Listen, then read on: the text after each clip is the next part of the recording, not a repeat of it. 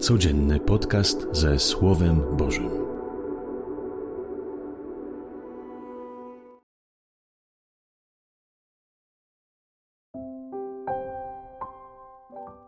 Z Ewangelii według świętego Mateusza. Jezus powiedział do swoich uczniów: Nie każdy, który mi mówi, Panie, Panie, wejdzie do Królestwa Niebieskiego, lecz ten, kto spełnia wolę mojego Ojca, który jest w niebie.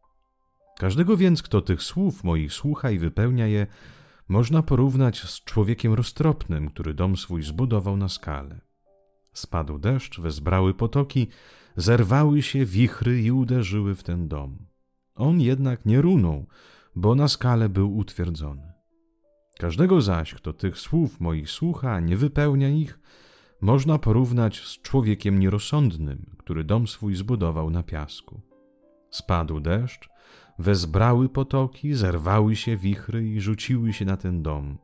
I runął, a upadek jego był wielki. Oto słowo Pańskie. Chwała Tobie, Chryste. Jak wiele jest słuchaczy. Co niedzielę, może nawet i częściej, słuchamy słowa dobrej nowiny, słowa Ewangelii, choćby przez ten kanał. Ale często nic z tego. Nawet ja osobiście, pisząc codziennie komentarz do Ewangelii, mam trudność, by te słowa, słowa Boże, mocno się zakorzeniły w moim sercu. Słuchając ich, a może nawet znając niektóre teksty i wydarzenia z Ewangelii na pamięć, myślimy, że jesteśmy Jego uczniami. Jesteśmy takimi słuchaczami, podobnymi do tych, co słuchają słów swoich bliskich, znajomych, ale nie przyjmują ich słów do serca. Ich słowa odbijają się jak echo. Ile zostało wybrzmianych takich słów, jak potrzebuję Twojej uwagi, miłości, bliskości, ale one pozostawiły w nas tylko niechęć i wzburzenie, co on lub ona chce ode mnie. Ile jest też takich słów, które do nas ktoś mówi codziennie, słowa niewerbalne, słowa, które rodzą się z gestów, grymasów, smutku, buntu. By usłyszeć kogoś, potrzeba czasu. Trzeba wczuć się w historię danego człowieka, zrozumieć jego emocje, jego aktualny stan. By usłyszeć czyjeś słowa, trzeba zaangażowania, miłości, wyjścia ze strefy swojego komfortu. By usłyszeć czyjeś słowa, zrozumieć je, potrzeba czasu, by poznać daną osobę, zaciekawić się nią.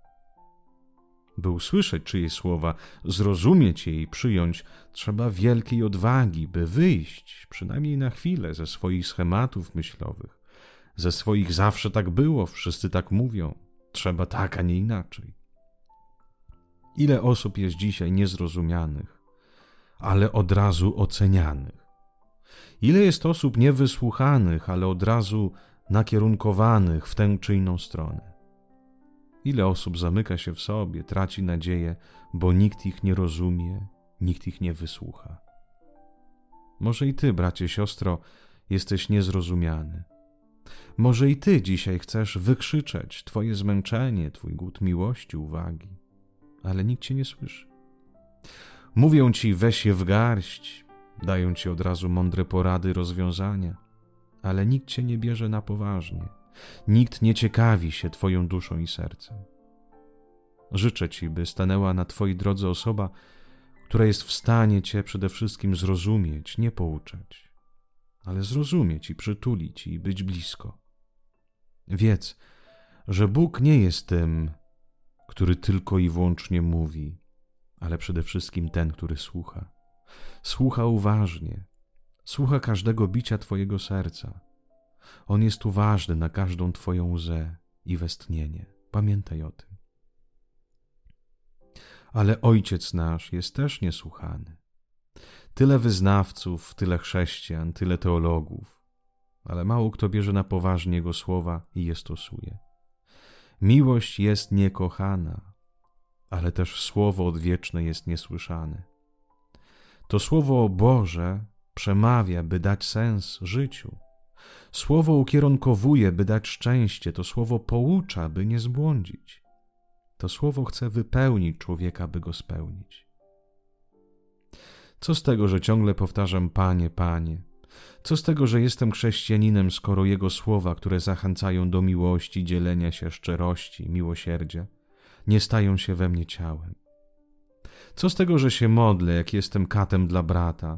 Co z tego, że przyjmuję Eucharystię, jak wykorzystuję, unicestwiam, zabieram godność mojej siostrze? Pozwólcie mi, że przytoczę przykład jednej osoby, która ze mną podzieliła się swoim świadectwem, swoim życiem.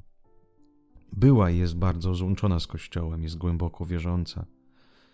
Po swoim nawróceniu nawracała też wszystkich, była kategoryczna z tymi, którzy myśleli inaczej. Trzymała się tylko z katolikami, z tymi najgorliwszymi, a z tymi przyjaciółmi, co nie przyznawali się do Boga, zaczęła trzymać na dystans. Dwa lata temu, w czasie lockdownu, zachorowała na raka piersi. Zamknięcie w domu, trudność dostania się do lekarza na badania, zresztą sami o tym wiemy, jak to było. Do tego wszystkiego doszły jeszcze oznaki depresji. Trudność wierze później powstała. Brak bliskich osób. Większość katolików z jej wspólnoty pisały wiadomości, że się modlą za nią. A ci niewierzący zaś, od których stroniła, zorganizowali konkretną paczkę ludzi, którzy mieli dyżury, by być z nią fizycznie, trzymać za rękę i gadać nieraz o głupotach, by podzielić się jedzeniem, bo była bez pracy. Nie chcę tu podawać banalnych i stereotypowych przykładów typu niewierzący są lepsi od wierzących. Nie, są dobrzy ludzie i tam i tu. Ale jako konkretny przykład, kto tak naprawdę wypełnił wolę Bożą? Nie ten, co codziennie mówi Panie, Panie, ale ten, kto nawet Ojca nie znając, żyje według Jego woli. I to stwierdzenie wystarczy być dobrym człowiekiem też tu nie pasuje. Bo co znaczy być dobrym? Ale przez ten przykład chcę powiedzieć, że są ludzie, którzy naprawdę żyją tym słowem. A my musimy uważać, by nie być panami Bożego Słowa, ludźmi, którzy wierzą w Niego i wydają wyroki na niewiernych, czując się lepszych od innych. Panie, tyle jest braci i sióstr, którzy nie poznali Ciebie, ale żyją według Twojej woli, wcielają Twoje słowo w czyn. Ludzie, którym miłosierdzie, bliskość, miłość jest tak bliska, że stali się podobni do Ciebie, nie znając jeszcze o tym. Panie, Twoje słowo nie tylko przemienia, ale ubogaca innych, dodaje nutkę piękna i nadziei. Chcę żyć tym słowem. Chcę budować na Tobie swoje życie. Chcę, by Twoje słowo przemawiało we mnie przez moje usta, myśli i konkretne gesty względem bliźniego. Słucham Cię, Panie, i naucz mnie słuchać. Amen. Życzę Wam wszystkim miłego i błogosławionego dnia z Panem Bogiem.